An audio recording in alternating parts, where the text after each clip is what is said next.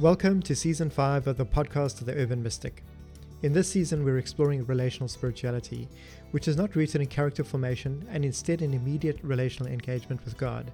It is a relational, mystical spirituality encouraging people to enter deeply into living and loving in relation to their own self, others, and God. We can't think of any better venture to give our lives to than this, and I'm sure you'd agree with us. In this episode, we continue our conversation of preaching and process. Here we touch on process centered environments as requiring those facilitating to trust the participants and God, while in a preaching centered environment, trust rests in the speaker alone. Urban Mystic is supported by people making once off and regular contributions. If you'd like to contribute from your tithe or make a contribution to this work just because you like us and like what we do, follow the PayPal link in the show notes. Please like, subscribe, and leave a comment on your favorite listening platform. This also really helps grow the podcast. And if you like this episode, recommend it to a friend and come have a conversation with us.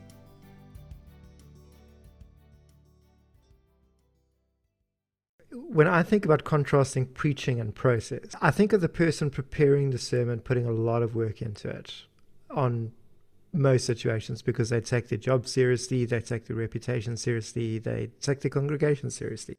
So there's a big investment on their side with that, but there's a low investment on the people that just arrive and just receive. They might receive a lot of value, but the investment is disproportional.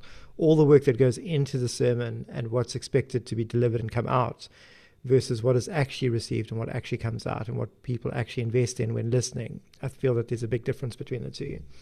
I think if one inverts that and you look at process or participatory process, you can't arrive in half measure. If you arrive in half measure, you don't get anything out the process. You actually have to invest in the process. You have to participate. You have to you have to show up. You can't just show up and be on autopilot. That's likely to be the thing that most significantly defines the differences between the two for me. That's a really helpful place to start because um, so as I think as I listen to what you're saying there, one of the first thing that's things that strikes me is that that's also quite a potentially generous and and I'll make that comment in a fair and unfair way generous assumption around preaching, right? Is that a lot of work has gone in, into it well, well, I think we've knocked it enough to to to to backtrack a bit and be and be generous in this context, right? no, no, that's. I mean, that's that's good. I, I, think my, my my real point for that is is knocking aside is. Uh, so if I, if I start from the first position, which would be that, which is I think often people are, are putting far less effort in than than one might hope or wish, right? But I also think that the system is set up in such a way that it is very hard to put a huge amount of effort into preparation for preaching week in and week out. And I'm going to tackle it specifically from this idea of process because I can't remember who it was that said this to me, but years ago, somebody said something about preaching that I just thought was quite wise. They said, The message that you'd come and deliver when you preach needs to have impacted you as well before you deliver it to the people that are going to hear it, which means it can't. And, and, so some of this is the language, I think, of just plain kind of preaching and institutional religion. It, it can't cost you nothing to say that, you know, people say, oh, God must have searched you as well through this, etc., etc. Now, I'm, I'm not always convinced that that's through the relational paradigm. So it's really from an intellectual, rational, kind of faith, doctrinal, you know, like, do I really believe this? Okay, if I really have worked it through and I believe it, then I can say it. Or you get the internal, you know, this the, the sort of mindfulness inner work stuff that we've t- been talking about. Okay, well, if I'm going to talk about humility, have I been through a process through which I have come to grips with what it is to be made humble or to exercise humility? And it's actually become part of who I am. And then I can actually go and speak about that essentially. And so, from that perspective, I think it's impossible for somebody to deliver a message every single week if they're actually going to go through the process of investing themselves in whatever topic, etc., that they're going to come and speak about. And so, even from that perspective, I think it's quite generous to expect people to really have come to grips with what they're coming to speak about. Um, and so, even if there's a lot of work, I think sometimes even the premise around that work is such that it can be a lot more of a of a intellectual exercise than a lived experience exercise. Yeah, I, I mean, it feels very unfair to say some of these things, but having been somebody who, who in a period in my life had to deliver two messages a day sometimes, a morning and an evening, and they, they weren't they wouldn't they weren't the same message. I'm aware of what that takes out of you. And eventually you're not actually investing in process. You're just going, read a couple of quick commentaries and crimp some notes from somebody else's thing and let me just deliver a topic that's good enough to just get through that Sunday into the next Sunday. And what happens there is I think you you disinvest, but you also disorientate from process yourself. And especially relational process takes a huge amount of time to really to really work with and come to grips with and to practice. And then to deliver that requires a huge amount of effort. And you're right then, then it, it often is received by someone who sits quite passively and goes, oh, don't know, they weren't funny enough today, or and really feel like they hit their, you know, their high notes or whatever else it is. And so it's it's supremely low investment in terms of its ask on the other side. Whereas, as you say, our process to involve yourself on the other side as the receiver now, and then to actually be involved then in the process, asks a huge amount out of you. Um, and and that's why I think in the long range or the long run, rather, it's a lot more beneficial than just you know short term, just uh, stacking up facts and and uh, consuming information and other people's process, etc it feels quite good, but it's quite cheap calories actually. It's not uh, like low GI, like uh, long range stuff. Um,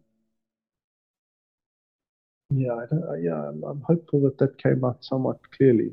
Mm, mm. But um, no, I, I think that there's there's also a big difference between getting to preach one sermon um, as opposed to preaching twice a day, and they've got to be different messages, and then you've got to preach a series you know so so so at some point you've got to land in a flow that works for you. That that means that you don't spend your whole week preparing your sermon you know. Um, so where does it fit in you know the cycle of your life the cycle of your family life the cycle of your professional life and what's the balance between regularity and responding to crisis? That varies depending on whether you're just a preaching pastor or you actually care for people right? So so there is a difference between those as well. So I, I think, you know, I think in some ways, even just looking at a relational analogy, there's a lot of relationships that go pear shaped because all your energy goes into work. And when you get home, you're showing up with your leftovers. And that I'm borrowing from Esther Perel with that. And, and as someone that's done that in relationship and then also look to invest in relationship and invest in a relationship with someone who I don't feel is, you know, at times uh, being married to someone who's trying to invest in a relationship and I'm disinvested, and other times I'm trying to invest in a relationship and she's disinvested. You know, so there's there's a difference between that, and I think in the preacher congregation mix, you often end up with a mix of people that are invested and people that are disinvested in what's going on. And and, and more and more as I as I've as I've spoken to people, they're often there for the worship. They're often enduring the sermon, so they're not necessarily looking to get out what the preachers are looking to put in. And there's that that mismatch of expectations and investment is quite significant as well. So yeah, that's a big one. Yeah, but but I think I think in general, if if you're looking at a at a large larger auditorium situation, you're trying to put people in. It's very difficult to have people in a process aside from con- being convincing yourself and them that preaching is the process and that they're going through a process because they're attending these these sermons. We've also got such a high within Christianity, such a high emphasis on on delivering the preaching and having to preach from the Bible that there's often a, a, a, mismatch again between what people are actually needing to process for themselves and the questions that they're needing to ask, the stories that they need to tell, um, uh, you know, what, how, how they can go about journeying together with people in a meaningful way that actually enables their growth. And I think in most situations we are, we are, we we're wrapped up into this model of doing church, going back to the doing church paradigm that makes preaching so central, that that that that people often aren't enabled in a process. And so I know so many people who on leaving church and deconstructing, they'll go and they'll do a 10 day silent retreat and come out of that saying the practice of mindfulness has given them more than they've gotten out of 10 years of sitting and preaching. And and I think it's because of the difference in pro, the difference being that they've arrived invested in a process with an idea of an outcome that they want, and they're applying themselves intentionally in a way that enables them to grow. And and we can apply ourselves in the same way to preaching, but preaching is not transformative process for people. It's it's acquisition. You're acquiring inspiration or knowledge you're not you're not actually being transformed because you're not participating for transformation and the preaching itself doesn't enable participation for transformation and so i think in some ways we stuck with a, we left with a model that that goes back to the institutional church and the foundation of the institutional church more than to the primal church and and i think the big thing with this is we're so stuck in in this model that we we we struggle to let go you know so for instance um, I'm just going to ramble for a second. so, so what, one one of the series that I developed and run is called the Trinity Sessions. Christianity is a faith where the Trinity is a central part of our faith. One God, three lords. No, one Lord who is the Father, one Lord who is the Son, one Lord who is the Spirit, right? One God. And yet we've got these three persons. And so and so we've got this highly complicated thing where where the Son is fully God, but the Son is not the same as the Father, and yet there's only one God. The Father is fully God, and yet the Father is not the same as the Spirit, you know, etc., etc. So we've got all this deep philosophical complexity that took six, seven hundred years to work out, and then some more. And it's it's the cornerstone or the foundation of our, of of it's a big part of our faith. You know it's it's you can't you, know it taps into everything related to christianity. And yet you ask anyone to explain the trinity you're going to get the biggest heresy under the sun. All the heresies are going to come out from from history and so so i figured that there's a way to actually bypass that and get people to a process because if if relational engagement with god is our priority and the father is god the son is god and the spirit is god then there's got to be a way for us to engage in meaningful relationship with each of them right? It that just it just follows as some kind of logical sense. And and so I thought of this of the series where the first thing starts with this this almost like a like a lecture Q and A on the Trinity, putting it in context, and then setting aside the clarity that the church has arrived at in teaching and giving the permission to set that aside so that people can process the actual relationship and talk about it. And then each of the sessions followed as you know, it's a session where people are talking about their relational engagement with the Father you know, and the patterns that come out. And and then when then it's a week of intentionally practicing reading scripture about the Father and engaging the Father, you know, and then the next week it's it's it's about the Son and speaking about relational engagement with the Son or the lack thereof, or you know, faith in, or etc. etc. But people actually tell their stories, and as part of that, they process it, and then a week of intentional reading and seeking to engage the Son who's also God, right? And then similarly, in the end, with the Spirit, you know, a session on the Spirit where people tell the stories of their relationship with the Spirit, not not just about the gifts or the expression of the gifts, but about the person, this this this highly intimate um, person who's actually the closest to us, experientially, relationally, but the ones that people are most confused about. But but to actually tell the stories of that, and then again to spend a week doing readings and intentionally practice waiting on engaging the Spirit absolutely phenomenal in my mind. Saw a whole bunch of people grow phenomenally through doing it. But when introducing the idea to churches and saying, well, if this is what we're about, why don't we run this as a series? What, what do you guys think about running this? It's, the answer, hands down, is always no, no, we won't go near that. and and so that then causes me to ask questions about, well, if, if we are supposed to be teaching people and someone's going to spend 10, 15, 20, 25, 30 years in church, but they don't have the basics around this Trinitarian God that we know. And they can't articulate that. What are they actually learning? This, that's the foundation, it's a core foundation. Whereas if we start with process, I guarantee that, that, that three months of intentionally practicing that, people are going to have a lot to say and a lot of good stuff to say, and a lot to good to introduce people to. And out of the intentional focus on the on those three persons of the Godhead, their spirituality is going to grow because now now it moves from this amorphous thing to a concrete thing and a concrete practice of engagement. And I think those kind of processes end up being tremendously vital, but we can't do them from the pulpit, and you can't do them as someone sitting in the pew. And yet, my experience is that churches are basically going, we don't actually want to run that. We don't want to do that. Why? Because we don't trust that anyone's going to teach on the Trinity right. And we don't trust that anyone's going to believe on it right at the end of the day. But then also, we just don't trust people, their experience. How are we going to know that they're experiencing God if that's what they're talking about? If someone's. So they would rather substitute a lecture for each of those and then relegate it to the seminary, but it's not actually for the church. And, and when I think of that kind of stuff, that's where I start thinking that's why we've got this problem. This is why people say that the value that their need for relational intimacy with God is not being met by doing church. It's because we're actually not focusing on this relational engagement with this God. So so in my mind I, I come back to that. But I realize that's a it's a big ramble. so I'm gonna step off that soapbox and just pass the speaking mic back to you, Steve.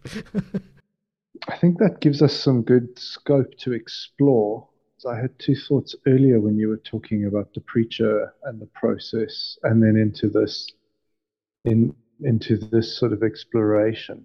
And I think, given that we've done two episodes already, I think what I would find really helpful is that we keep positioning ourselves towards, okay, what what might a process actually look like then?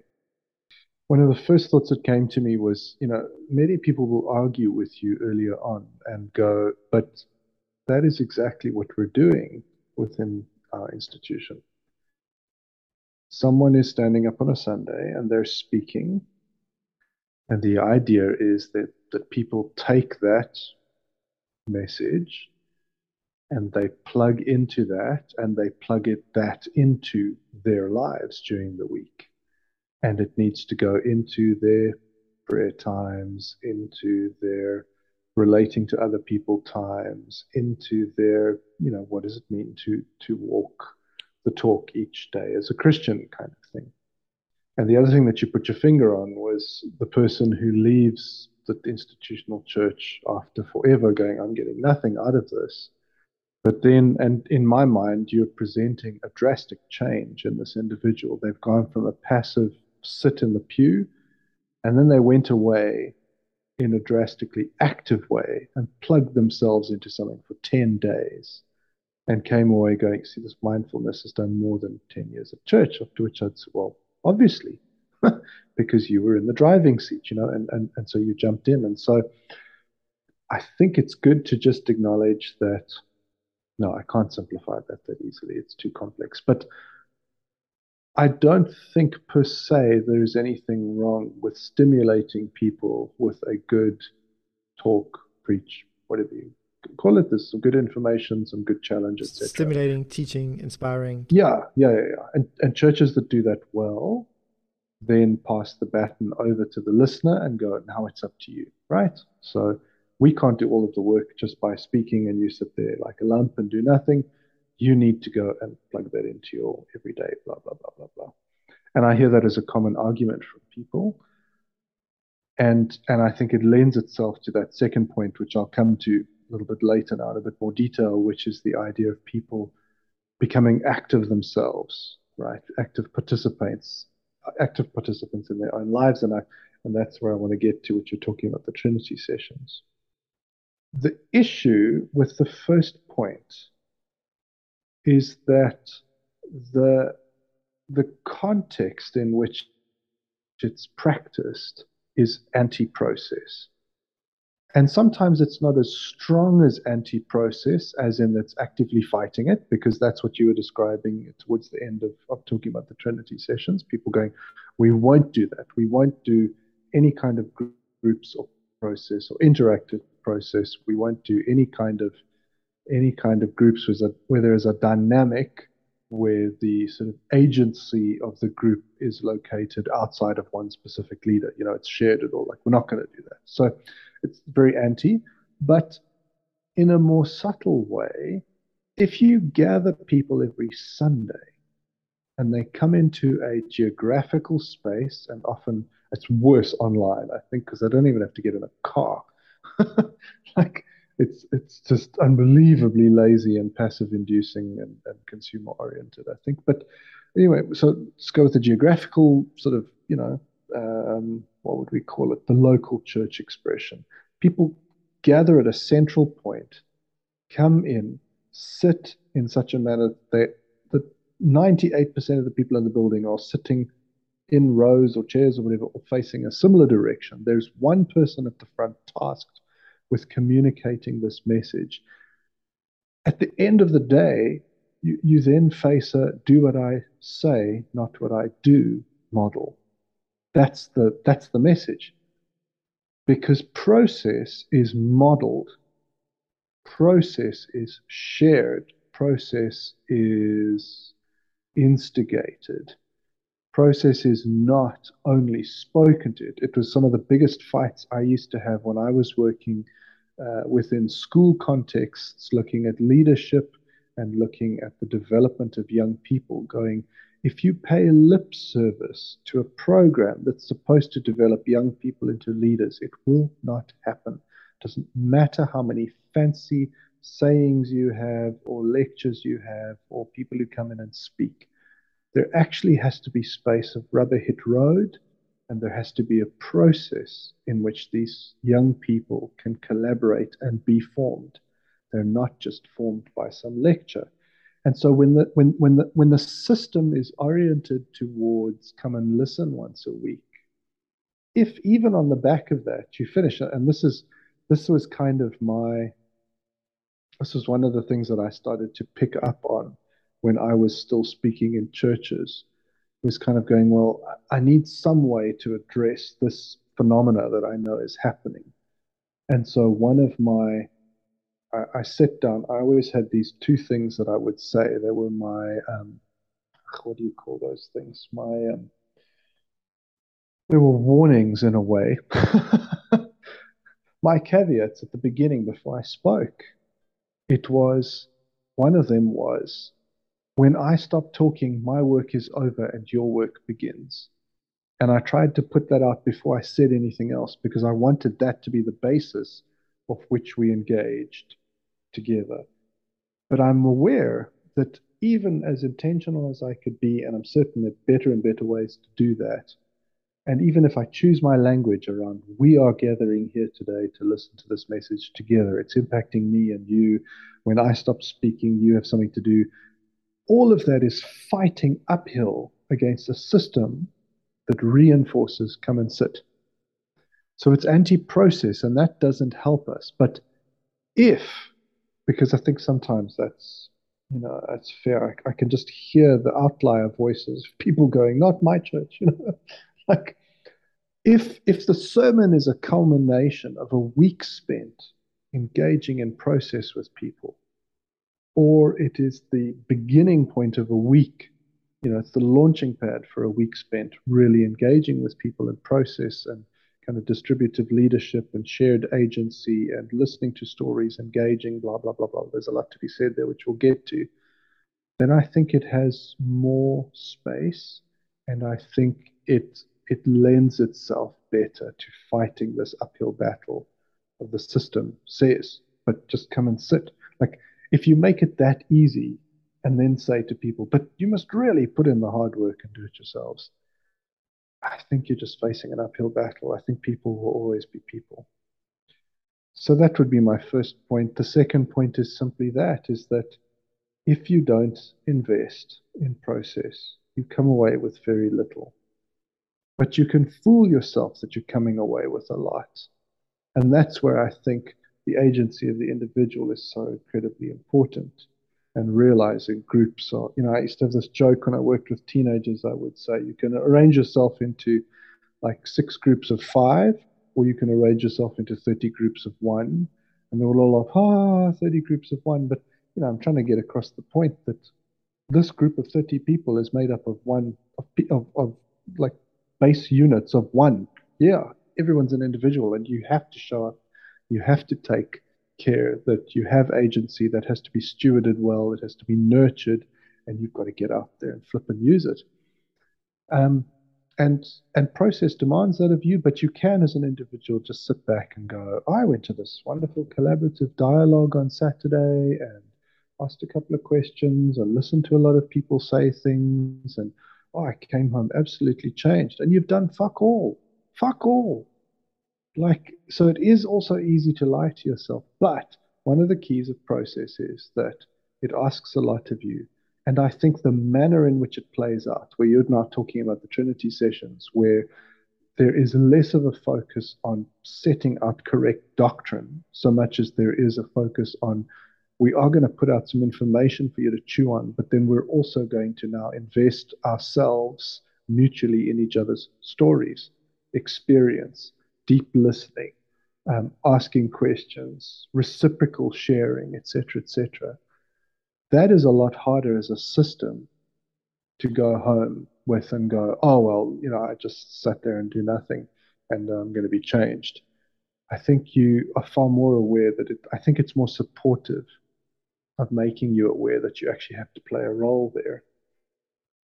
That for me is is is like this. It's a bit like a double-edged sword when it comes to process because it's so beautiful and it's so powerful. It's it's got like a latent power to it. I find it not obviously powerful, but it requires a huge amount of work. It really, really does. And that work is always I can manage me when I show up into this process. Am I going to give everything and I'm going to participate because that really is the only way to to get anywhere within the process. And that for me is the is the heart of the relational spirituality. The process there is if I'm going to leverage other people's relationships with God, their doctrines, their Bible, their histories, their you know systematic expression via institutional religion, etc., etc. You're just not going to show up, and you're not going to experience it. It's not going to happen to you. It's going to happen in some sort of murky way around you, or you can show up and you can really give and you can really fight and you can really be involved and you can actually enter into the depths of what it means to to em- embody the phrase I am a relational being and do that with others who are embodying that, probably imperfectly, and striving to do it better and better, and to do it with you know the divine being, and go, okay, let's let's let's walk this out. But it's flipping messy. That's another point.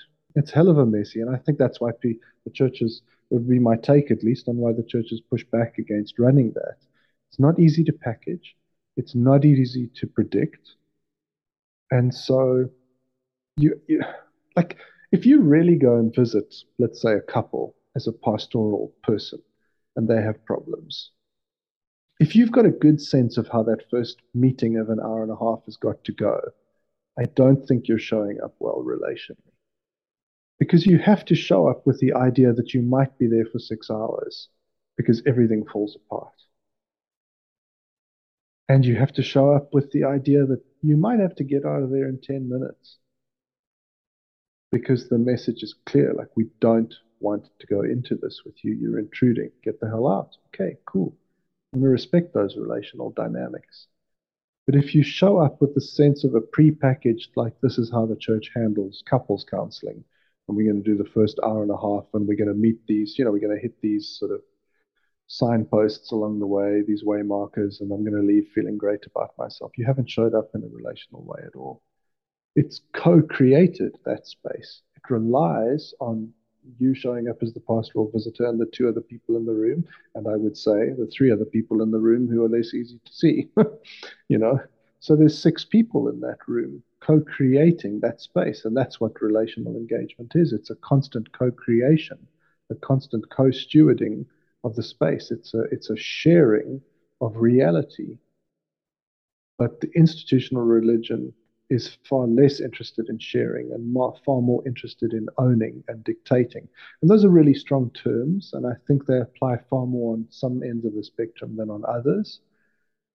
But I, that, I believe at the heart of the process is this shared reality, this willingness to, to kind of mutually submit, which is also a little bit of a loaded term, towards investigating together. Like, okay, cool, Tim, let's do the Trinity sessions and let's go in with an open minded curiosity towards talking about my story, about what my relationship with God as Father is. aware that potentially in that time you might want to say, "Wow, something that you've said has really, you know, set something off in me, and I thought I might share this," or uh, you've answered a question I've had for ages that makes me want to dig a bit more into God as father or mother or parent, or you know, that stuff happens. There's, there's a dynamism there, and and so it has to be taken seriously on that uh, at that level. Look, look. I think in practice, it is it is much easier and safer to preach on God being the Father, or Jesus being Lord, or the Spirit being Lord, that than it is to to to hand the conversation over to someone and say, "Have you even met them? Have you even experienced them? What does that even mean? So in some ways, it's it's almost like we can draw we can draw stuff off the shelf of our tradition. We can borrow from the spirituality of people that have come generations before, and speak with clear certainty because someone has experienced this. But that would almost be like running a school, and you've had 20 generations of classes coming through, and someone says, "How do your students do?" And you look back and you pick the top people over the years and you say this is what the school does and you don't recognize that in the current generation the people that are there at present you know they, they don't have the resources for teaching the classes are over full no one's passing you know that kind of stuff. Like it's it's a very different kind of it's a very different kind of scenario. And i think often when it comes to preaching it's easy for us to draw off the shelf from scripture and history and to provide these these a story that is supposed to be inspiring or give people something to hinge off of, but we're not necessarily getting into people's process. We're not getting to see how they go about cultivating that for themselves. How do they take responsibility and practice this? So, so where I start feeling tripped up, yeah, or frustrated, yeah, is is in the recognition that people's predominant practice of their faith is not a regular withdrawal to silence and solitude and practice of their faith, you know, or a regular pursuit of God, you, know, in and through so many things in life. Like it, it's accidental, yes, they want God to show up, but they're they're not like in general, life is busy. And you you're working, you're getting home, you're dealing with the kids, you're, you know, getting some entertainment and you're going to bed. You'll squeeze your spirituality in around, but that's like that's like that's like taking the family phone call and no one picks up on the other side you know, you, you do that what once, twice a week in crisis, like whatever, you know, for most part, just being realistic. But the predominant practice then of the faith is showing up on the Sunday at the home group. So the primary time that people actually have to invest in this, I th- I feel that it's better to be using the time in the best possible way to get the maximum outcome for people. And and and and for me, I mean, for other people, I think perhaps for them they feel that preaching is the best way to do that. I I would argue from dusk till dawn that it's not the case. but but when I think of what I'd rather do, I'd much rather be doing processes like that with people because I feel there I see the genuine growth. I break a cycle of dependency on the preacher or the teacher, which is healthy. It's very healthy to break that cycle. And so so I'm very aware that we've actually got church systems that, that have legislated themselves based on how they read scripture into parent-child scenarios where people are always dependent on the preachers and the and the elders, and and and it's just I, I don't know. I mean that's that's horrifying. Um, but the other thing I should say is before anyone thinks that this is an advert for the Trinity sessions, um, it is in part, sure, but but it actually isn't because I feel that that's a that's a later course that I that that to do rather than an earlier one. You know, an earlier one, you know, there's there's other things to do, and we'll we'll get there and talk about them in time. But I'm I'm using that as a as an as an illustration from our side because it actually touches on something that is that that's you know we could say you know like is God important? Yeah, God's in the category of important. You know, let's put that alongside your sin management stuff and are you feeling inspired and do you have the faith of mustard seed? You know that kind of thing. Like like we don't put it in that box of going, oh, this is amongst the important things, and it doesn't, you know, we may or may not get around preaching it at some point in a 20-year process, dig it off into a dusty book. This is this is actually critical. It's foundational. Like you don't get away from it. You shouldn't. You know, if if someone has been a Christian for three years and they they don't have a clear idea of of the person work of the Holy Spirit, what have they been learning? You know, honestly, I just think like, what are you doing? You know, the the the, the first person of the Godhead that we encounter is the Spirit. you know, the first person of the Godhead that, that, that makes this available to us is the Son. the first person of the Godhead that, that, that is really important in all things is the Father. And so, so even in my language, I shift from speaking about the first, second, third person of the, of the Godhead to speaking about the three first persons, because that's a better way to communicate their co-equality, as opposed to the idea that the you know you know is the Son subordinate to the Father. I don't see the Father behaving that way. you know, so so why why why do we have to hold to that in the church? anyway, anyway, I'm I'm I'm really going off in different tangents here, but it, it it's just for me ends up being it's it's illustrative of something that I think is so foundational to our faith, and yet is never is is like when is it ever touched on? When is it ever touched on in a meaningful way? And so so I think I think for me it just raises questions around around teaching, and maybe that's you know I'm often accused of just having an intellectual wiring for teaching as opposed to inspiration but I tend to think that if we if we are going to use languages like the messages teaching or, or whatever, then we must be aware of what people are, are learning. But then, as you say, there's a difference between showing up in a in a low investment context to listen to a sermon, but then you're not actually implementing anything in the same way. Versus that person, why do they experience the benefit out of that? Well, they're experiencing stuff out of going away on that retreat because of how they show up and what they're doing. There's often a point when someone joins a church who is new to the faith where they experience similar growth and rapid growth over a period of time until they hit the same old, same old. And so, I mean, some of, some of the things that you that you raised there are, I think, just really, really helpful for us to to to further push into a little in terms of just like what would we mean, what would we mean around process. One of the questions there that you're raising is, well, essentially is what is learning, but how do we know when learning is taking place? And learning, in my understanding, has less to do with information than it has to do with formation. Uh, a real learning is a becoming. It's not just a a it's not just a information retention model. Okay, now that that is a part of it because you know, active memory and long-term memory is is really important part of what it means to be human. But to really learn something, it means that you become something.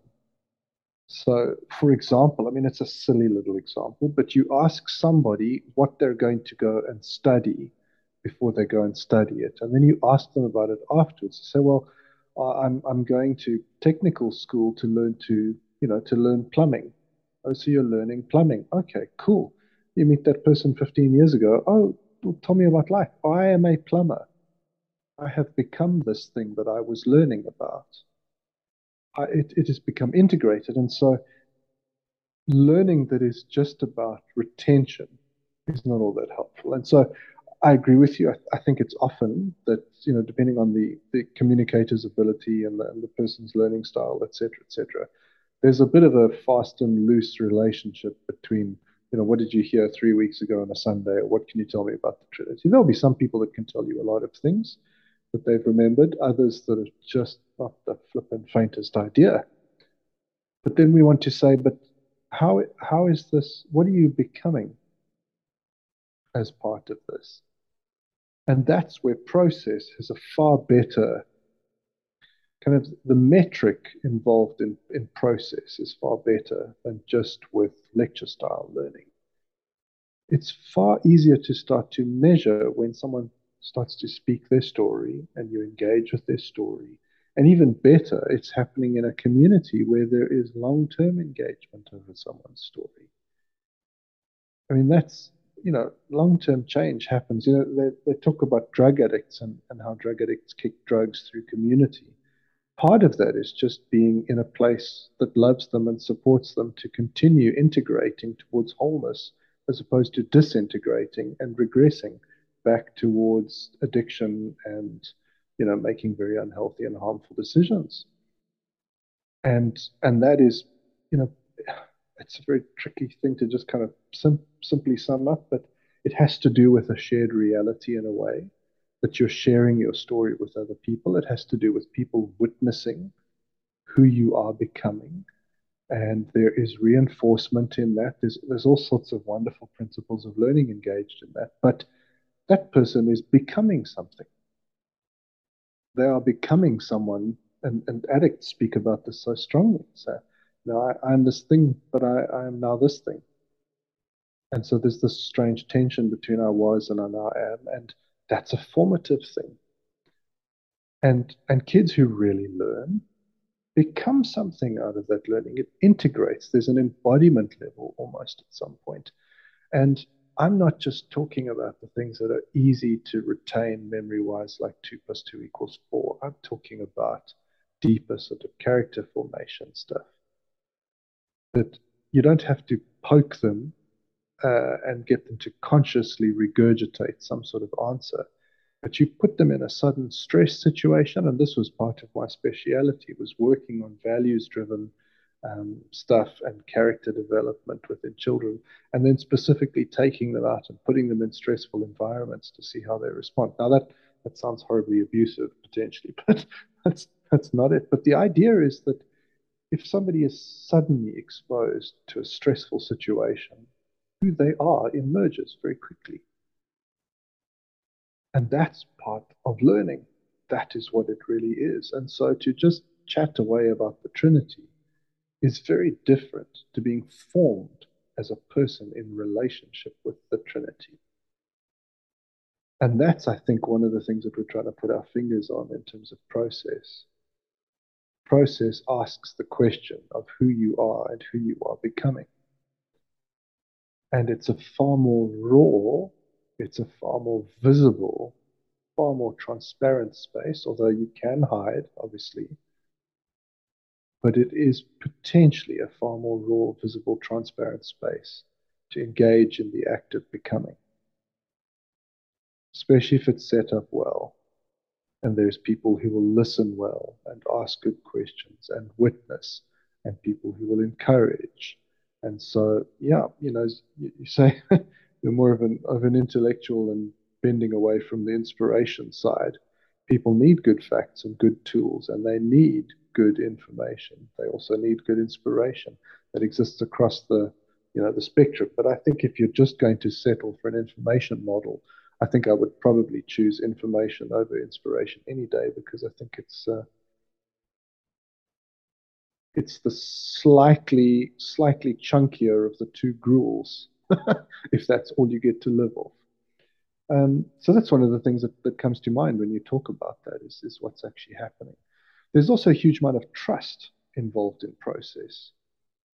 And you don't get that in lecture situations because unless someone raises their hand and goes, I don't know what you're talking about, what's going on here? The trust is very much there's one person doing the speaking and they're trusted to give the message, and nobody else is trusted to collaborate on that in that setting. You must just receive, you know? And perhaps in a small group environment, there'll be spaces for questions, etc., etc. But in, in a high teaching drive environment, even small groups, in my experience and broad experience, replicate the greater model on a smaller scale.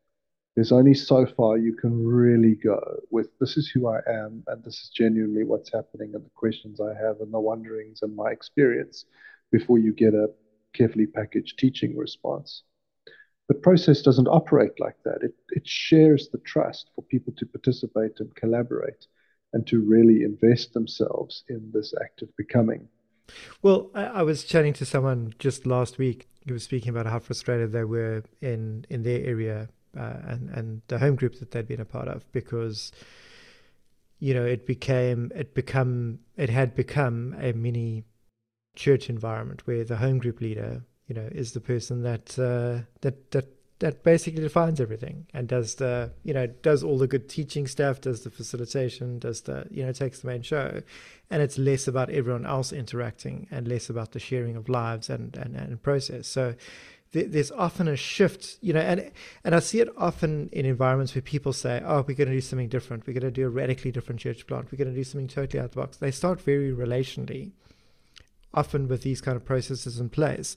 But as they build numbers, they move away from that back to a traditional talk to teach model uh, where the sermon and the message is central. And so, so there's there's something within the gravity of what we do that means that that we're actually looking to upscale our our our, our, our churches, our congregation, to a preaching environment. And I, I tend to think that if we are in smaller churches. You know, you've got the church of the 20 or the 50 or the 75 members, even. one could probably find a way to do more process orientated stuff. But here, here we we have, as you say, preaching not as anti-processes and standing against um, uh, process, but rather anti-processes and displacing process because it prioritizes preaching and all the message, and it actually just won't let that go. It sees that as being the highest ideal. I think I think yeah. I mean, real learning is becoming. I totally I totally agree with you on that, and and I totally agree with you on the on the on the shift of trust because in a classic environment, the trust rests on the preacher or the leader of the church, which is why we take, you know, all these accountability structures, and that's so you know so seriously you know we set them up and, and everything but but trust really rests on that one person or that or that, that or that central team Whereas in process, you actually the trust rests in every individual that participates, and and um, and in the quality of the facilitation. Um, and and it has to because you know I was th- I'm thinking just about you know you, you talk about clients starting at a relational level and then they sort of move towards the more lecture preach oriented, but that's because you can't do relationships at scale. You can't do that without trust. Yeah, because you can do that within scale, be... but not at scale. Yeah. Yeah, yeah, yeah. So you you can do if there's a low trust environment, you can only do relational interaction at very low scale, groups of five, ten, etc. As soon as the as soon as it starts to build and you get 30 people coming, you can't rely on the relational engagement because the few people holding the purse strings cannot stay connected with everyone and watch what they're saying and doing and how they're representing the brand, etc., all the time. But if there's a very high trust environment and you have distributed leadership throughout there, then it can grow relationally as big as it needs to. It can be a billion members. But it's just, it relies on. Ah, it's very difficult to have that conversation because immediately there's all sorts of thoughts about um, doctrine and belief and what are people actually affiliating to, etc., etc. And so that has to be defined. But but if if I trust you to get on with your life, that's very difficult to to summarize. Well, it's it's it's honestly in People stress accountability in low trust environments. Low trust environments are policed. People are not free to explore and grow or ask questions. That's just the reality. In a high trust environment, people are enabled to grow from beginners into proficients. They're enabled to grow from people that are new in the faith to people that have a solid understanding of the faith and and who practice it for themselves. That's really the difference. So, so, so the balance shifts from everything rests on the preacher, the, the, the teacher, everything rests on the stage, as opposed to everything rests in the quality of the individuals. You know, the quality of their experience, the quality of their process, the, the level of trust that they have amongst each other. And in a high trust environment, you don't have to stress accountability because people are trusted and they trust each other and they they they live up to that trust. I hear you. I think the thing that stops me in my tracks is kind of going, what do they become proficient in? And I think that's the low trust environment question always is we need to define the outcome. Like we we have we need we need to have a say in the quality of the outcome because the quality of the outcome in some way defines the brand. So Coke doesn't distribute their leadership across the country and across the, the sorry across the world and just say like everyone just get on and do the Coke thing and we'll trust you and we won't have any quality checks in place, right? And people suddenly in Australia start complaining that Coke there tastes different to the US, you know, and, and suddenly you get this huge divergence of brand, right? And I think that's the low trust environment where everything needs to be the same, right? So the question is what what do people become proficient in? And so I suppose what I'm trying to just put my finger on there is what would a high trust environment look like? What would we be suggesting? Do people just become proficient in process, in relational process? What are the checks and balances around there? Do there need to be checks and balances? Because I think it's naive to just say high trust means go nuts, everyone like have at it, do do what you want. But at the same time, it does almost say that because high trust environment says, well, you're an adult, so I'm going to trust you to be an adult. And I'm going to engage you with, with you as an adult. I'm not going to protect you from yourself or from me.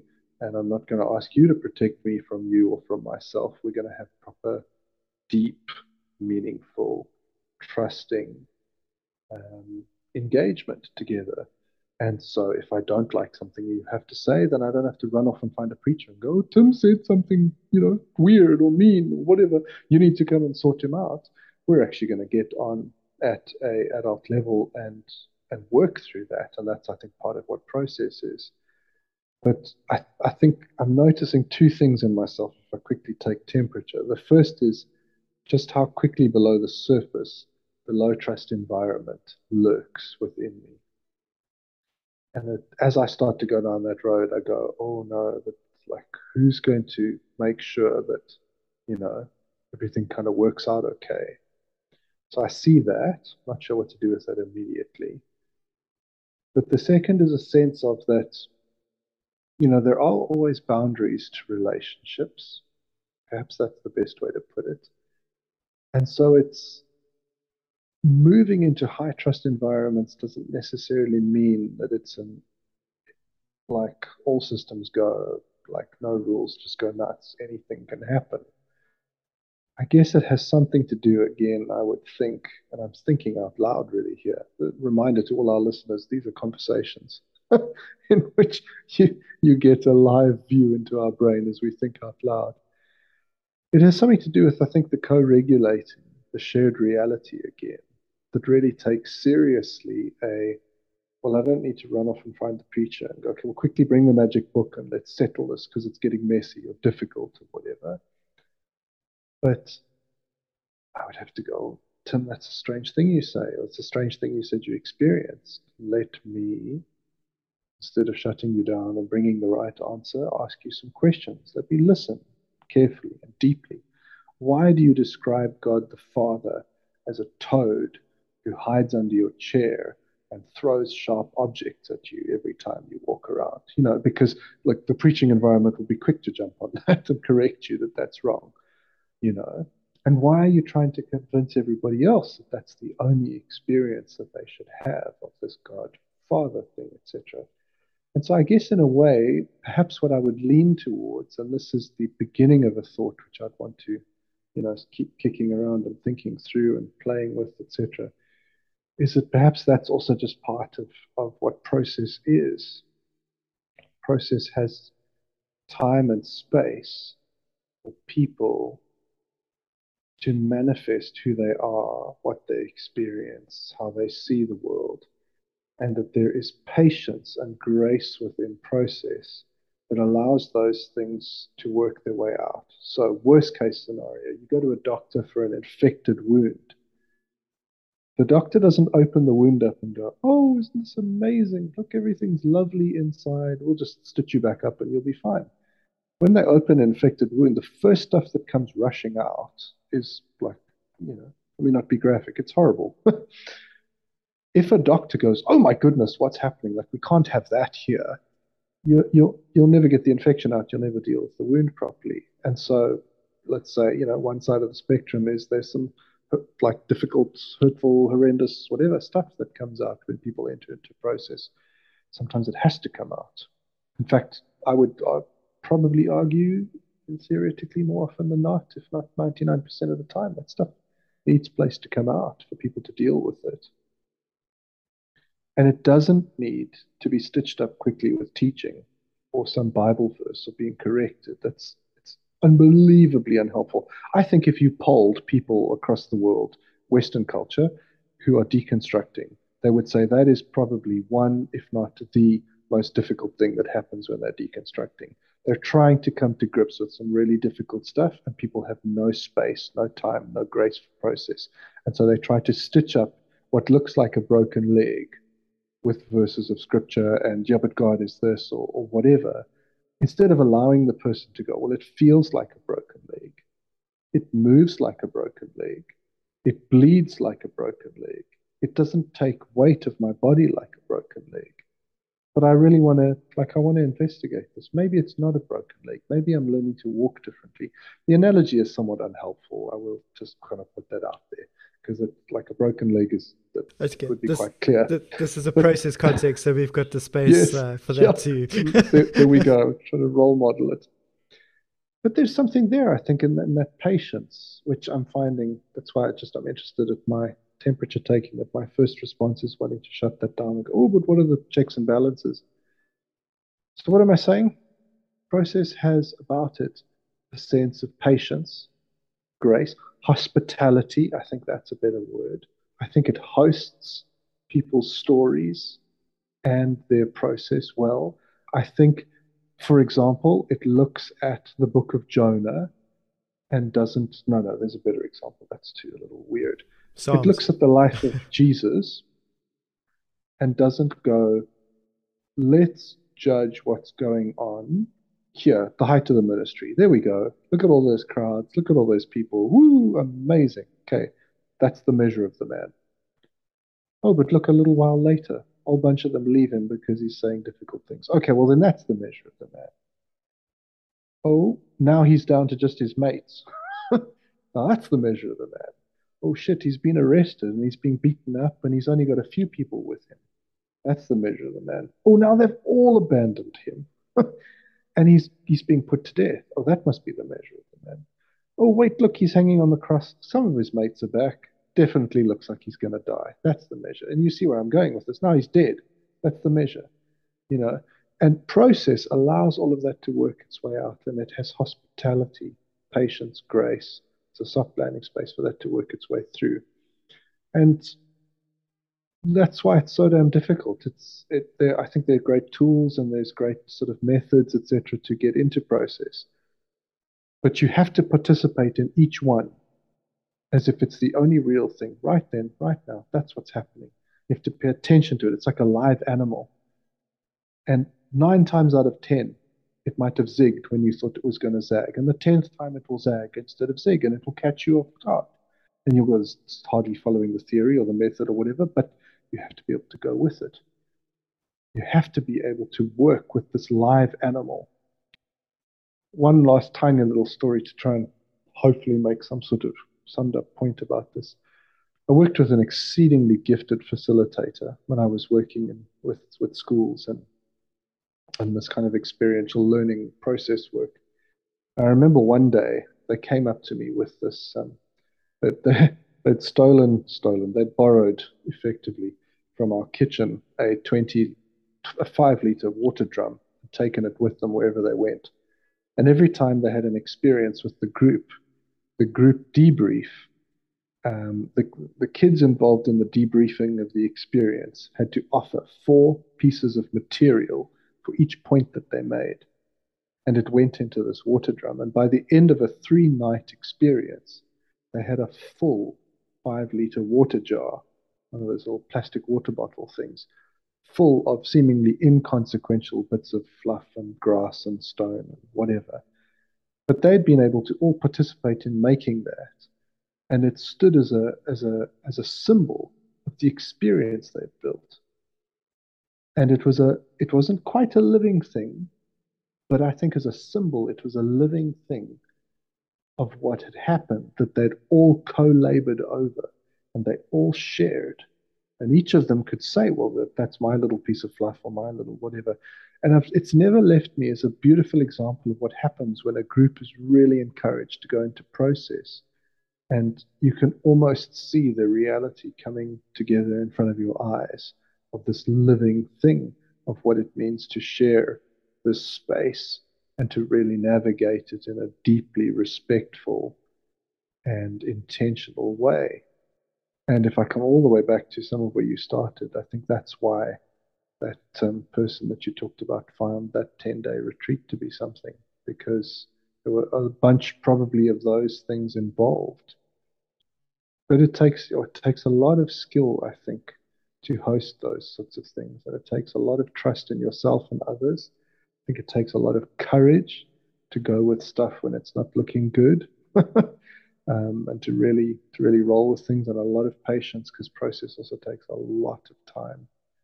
some things I'm still processing after years and years and years in my life. It takes time, it takes a lot of time. But if you have a model of a Sunday morning meeting where things have to be wrapped up in an hour, hour and a half, it's just another way in which the institution doesn't support process. It's giving you a little package like, but we should be done by now. We talked we talked about this topic. Like what else is there to say about the Trinity after 40 minutes? Well, maybe you're right. What else is there to say? Maybe there's a lot more though to experience and to uh, to participate in. So, so that's a bit of a ramble back on, on my side, but just, there's just so many wonderful elements to try and tease out around process. There's two things I, I want to just just touch on, you know, coming out of that as well. The one thing is is one can always add process into existing church structures. The other thing is I would really love to see beginning with process from the ground up with the expectation that one isn't doing church by doing this. You form you're enabling individuals to form and grow. And and out of that perhaps community can be an epiphenomenon. It's not actually what you're doing, but community can emerge and exist. And and I'm really interested in the latter for for myself and I think I think we are. But um but but I think I think just to comment on on on on, exa- on on adding it in. You know, often you see in the quote unquote the other ministries like Alpha or a or a recovery course or something like that. There's there's often processes in place. But what happens is, say, if you take a look at Alpha, Alpha is a great process for getting people into the church. Usually, previously Christian people that have never really settled, you know, do Alpha, and then they they land in the church. But they come in because of the process and because of the experience of community. You know, it's a hospitality environment, like you say. But once that is over, the only place that they can repeat those things, including the engagement with the Holy Spirit, is by doing Alpha again. They actually don't get any of that by doing church. And so that that's a weird kind of anomaly because we basically go, when we do church proper, we do the following. But how do we really reach people? Where do we really see them grow? Perhaps when we do things like this, like Alpha. And we want to do that because we want to get people in. But what do we want to do? No, to successfully grow the church is to grow the people that arrive in the congregation on the Sunday. It's a very different kind of approach. So I think that that the institutional model of the church persists today across mainline churches, independent churches, and business churches. And and functionally, we're actually working with that same model. And so so it doesn't it, it actually displaces or, it, or it relies on process to bring people in and to support people so that they can be in the main church. Because you only need a recovery course because you're in recovery right? You only need alpha to be introduced to the faith and introduced to church then you do church proper. And i think in that sense it can be added to but i don't think it's it it becomes the backbone. It, i don't think it actually ever is evidence to be a true value in terms of practicing Christianity.